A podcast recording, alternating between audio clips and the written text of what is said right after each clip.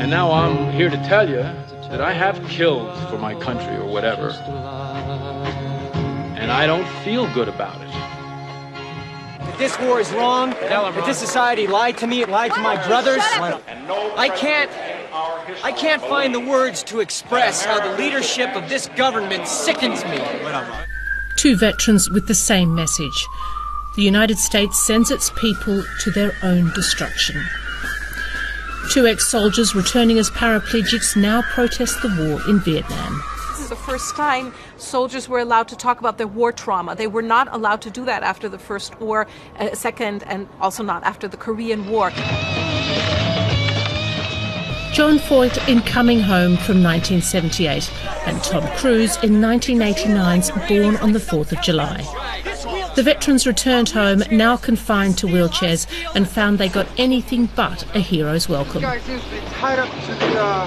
In the Vietnam era, people who returned put their uniform in the closet and never wore it again in public because the you know people who protested against the war would criticize them and they didn't want to put themselves in that position so i think that these kind of films have really um, helped to process the trauma for veterans for americans who were not involved in the conflict but maybe opposed to it Two films treat the issues differently.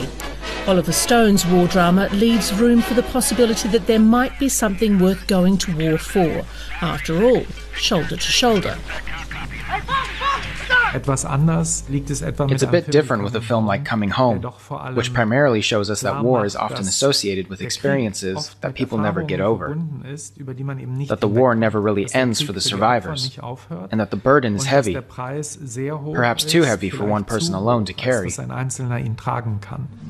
One soldier chooses not to return home at all.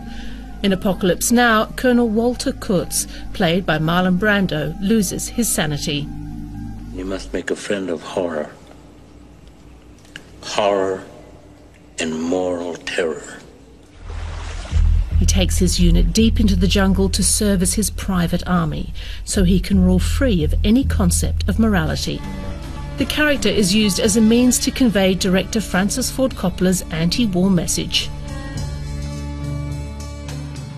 These are films that have to really deal with a kind of national hangover. Um, the enthusiasm is over, the wreckage and carnage is visibly clear, um, and how do you then deal with that? Robert Altman uses cynicism to make his point. In his film MASH, a mobile army surgical hospital looks after the wounded during the Korean War.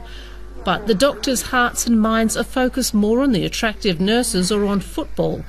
It's their way of keeping the pain and suffering at bay, the harsh reality of what they face every day in the operating theatres. Nothing is sacred to Altman, not even the image of the Last Supper, which he recreates for a scene in the movie.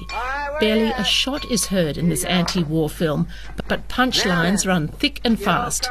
Maybe it is the best way to survive a war after all. Farewell, war. Farewell, war. You know, this is the end, beautiful friend.